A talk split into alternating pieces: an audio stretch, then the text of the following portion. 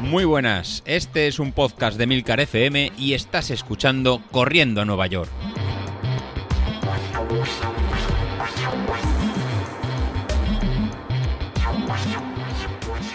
Muy buenos días a todos. Empezamos la semana y lo primero que os tengo que decir es enhorabuena. Enhorabuena por las carreras que habéis realizado este fin de semana. Destacar la media maratón de Barcelona, el 15K de Valencia y la maratón de Castellón. Y hoy os voy a hablar de, potencia, sí. En qué se basa, cómo empezar y cuáles son, a mi entender, eh, sus ventajas. Ya tocaba, ya tocaba. Lo primero, os voy a explicar el principio matemático en que se basa el cálculo de la, potencia. La potencia es una medida del esfuerzo e intensidad que, necesitamos para, correr. De una forma simple sería eh, qué energía estamos gastando al correr y qué rápido se nos, está, se nos está gastando esta energía. La potencia, en su fórmula matemática, sería cantidad de trabajo realizado por unidad de tiempo. Es decir, potencia es trabajo dividido, dividido tiempo. Por tanto, para entender un poquito más ese término, tendremos eh, que definir en qué es el, trabajo. El trabajo es igual a la fuerza aplicada multiplicado por la distancia. Y para no enrollarme más y sustituir la impresión anterior, em, se obtiene que la potencia es igual a la fuerza aplicada por la velocidad. Y esta expresión de fuerza aplicada por velocidad es la que se utiliza en la mayoría de potenciómetros para el ciclismo. Sin embargo, en Street han hecho las cosas de una forma un poquito distinta. Como sabéis, Street es el potenciómetro que, que estaba utilizando eh, y es el que, el que mejor conozco. Lo que hacen ellos es descomponer un poquito más la, ecuación anterior y descomponen el término de la fuerza en ser en la masa de un objeto multiplicado por su aceleración. Por tanto, en su cálculo, en la potencia sería igual a la masa del objeto por su aceleración y por su velocidad.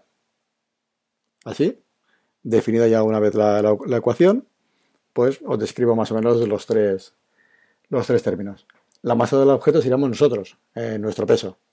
Por tanto, es muy, muy importante que en este tipo de dispositivos introduzcamos de forma correcta eh, nuestro peso. Eh, creo que es uno de los principales errores que se cometen al configurar un, potenciómetro para, correr, ya sea Street, ya sea, ya sea Garmin o el valor que, fuera.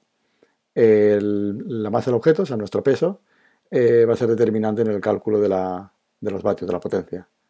Ya que los otros dos términos, la aceleración y velocidad, los calculará de forma extremadamente precisa el dispositivo mediante acelerómetros o la tecnología que, sea. Bueno, y por hoy considero que entrenar por, con potencia es mejor que entrenar por ritmo o incluso por pulsaciones.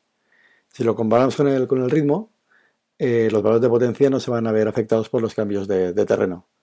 De todos es conocido que cuando estamos realizando una carrera y tenemos que subir un pequeño desnivel o tener que bajar un desnivel, pues el ritmo no, nos va a bajar. Si intentamos mantener el mismo ritmo a medida que vamos subiendo una, una cuesta, pues vamos a notar un mayor cansancio que posiblemente pagaremos eh, posteriormente durante la, durante la carrera. Pues bien, los valores de potencia no se van a ver afectados por estos cambios de, terreno. Y nosotros podemos saber en todo momento, al subir o bajar un desnivel, el gasto de energía que estamos realizando. Y nos podría interesar apretar más o apretar o apretar menos. Y este precisamente es el mayor beneficio de este tipo de dispositivos, ya que podemos plantear una, carrera intentando mantener un valor fijo de, de potencia, con independencia de los desniveles que nos encontremos durante la, durante la carrera. Bien, y algo que me habéis preguntado, me habéis preguntado muchos, y es cómo, cómo empezar a entrenar por, potencia, ¿no? Cómo llevar esta, esta, metodología. Lo primero que necesitamos para poder entrenar por, por potencia es un medio de potencia, un potenciómetro. En el mercado existen varias, varias opciones. Realmente estarían en Garmin, o el que os voy a hablar, estoy hablando yo y es el que más conozco, sería el de la casa eh, Street. Y es el, que poseo. Y bueno, eh, ¿qué hacemos una vez tenemos eh, el Street? ¿no? una vez nos hemos recibido el paquete, el pequeño podómetro, lo sacamos de, su caja y nos lo ponemos con un pequeño clip en la zapatilla. Es un pequeño dispositivo que pesa apenas unos 30 o, 40 gramos. Una vez lo ponemos en la lengüeta de, nuestra zapatilla, pues tenemos que saber qué hacer con, él. Y lo primero que vamos a hacer con el dispositivo es vincularlo con la, aplicación y poner de forma correcta nuestro, nuestro peso, ya que como os he comentado antes, eh, lo va a ser, eh, muy importante para que los cálculos sean, sean correctos. Y una vez tenemos el street en nuestra zapatilla, eh, lo empezaremos a utilizar en los primeros entrenamientos. Lo ideal sería hacer un, de uno a tres entrenamientos para que él realice una primera foto de nuestra curva de, potencia, para que él nos empiece a, dar datos y nos dé, nos dé esta valoración inicial. Y aquí sí que os recomiendo que esos primeros entrenamientos tengan que ser de lo más variado posible, para que esta primera foto que, nos realice sea lo más precisa a nuestro rendimiento. Así, os recomiendo que esos entrenamientos sean una carrera larga de más de una hora de, duración. También una carrera de una media distancia de unos, de unos 20 minutos a un ritmo eh, de carrera sería un, ritmo en sostenido, pero que no nos dejara, que no nos vacío al, final. Y finalmente hacer un día de, series, de, de, sprints muy, muy cortos, muy, muy, muy rápidos, a máximo esfuerzo, que durarán un máximo de 20 en 30 segundos. Con esos tres entrenamientos, la, aplicación nos va a dar un, valor de, que se conocería como potencia crítica. Bueno, ¿y qué hacemos con esta potencia crítica? ¿Qué es la potencia, la potencia crítica? Pues la, potencia crítica es el umbral que nos va a indicar el cambio del, tipo de fatiga en, nuestro cuerpo. Es el tipo de fatiga que, que domina el, si el esfuerzo es aeróbico o, anaeróbico. Y a partir de este valor podremos determinar las intensidades óptimas de, entrenamiento, lo que llamaremos en zonas de potencia.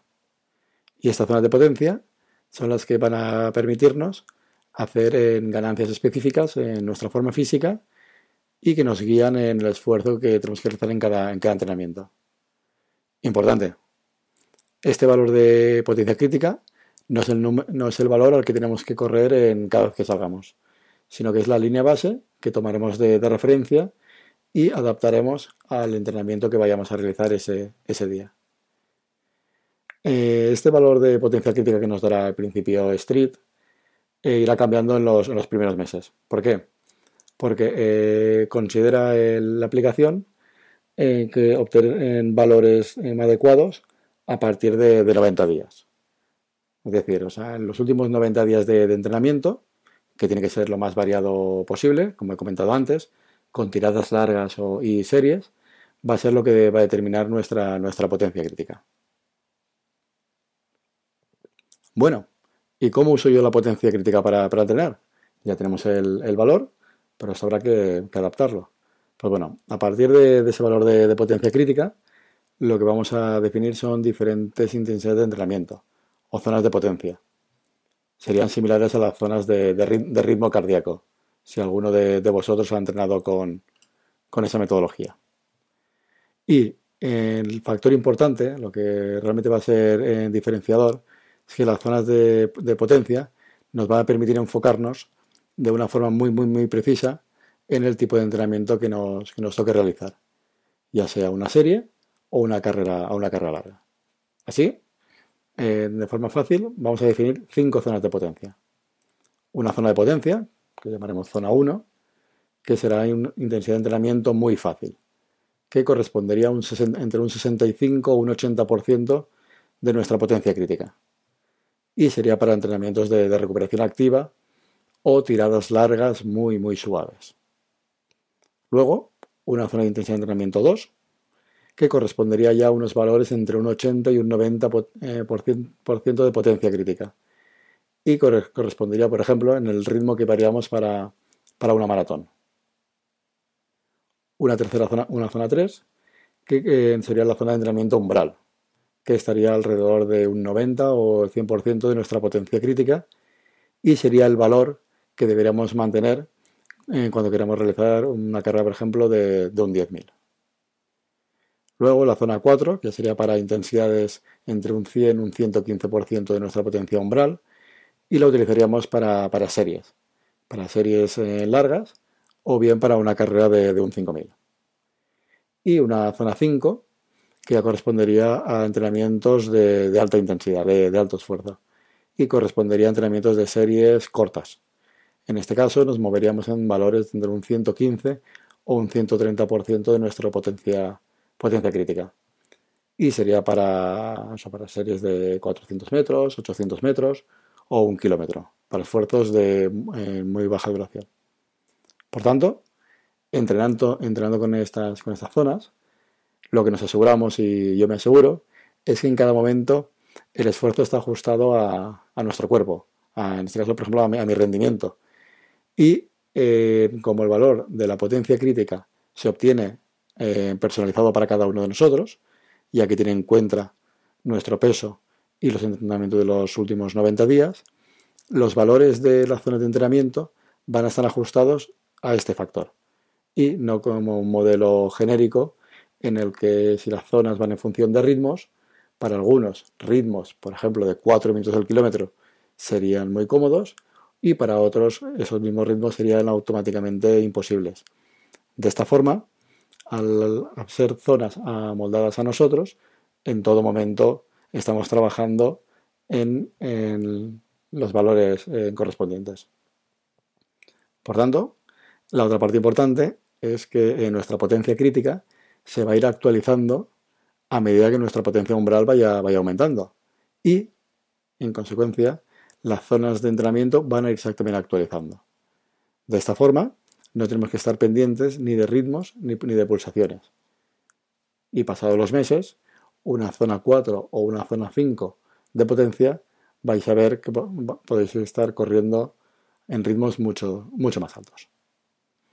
Bueno, creo que ya me estoy extendiendo un, poco y espero que, hasta ahora no os haya resultado muy aburrido el tema de, hablar con potencia. La verdad que es un tema que, me apasiona.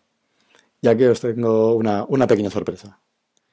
Como sabéis, el podómetro Street no es que sea precisamente barato y eh, sería uno de, los handicaps para empezar con esta tecnología.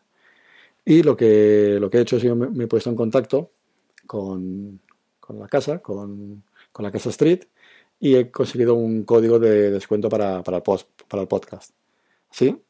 Si alguno de vosotros está interesado en comprarlo, introduciendo el código Corriendo a Nueva York, con NY, nos hacen un descuento de, un 15%. ¿Sí? Os voy a dejar este, en la nota del programa el, link a la web eh, y, el código por si alguno de vosotros pues, quiere utilizarlo y empezar a, probar esta, metodología y ver cómo, funciona. Bueno, creo que nos hemos ido ya muchos minutos, así que con, eso me despido por, hoy. Os estoy preparando para esta, para esta semana nuevas, nuevas sorpresas con, oyentes y cualquier sugerencia que tengáis, comentario, bueno, podéis dejar a través de las notas del, del podcast o bien a través del, canal de, de Telegram. Bueno, vamos hablando. Venga, me despido. Hasta luego.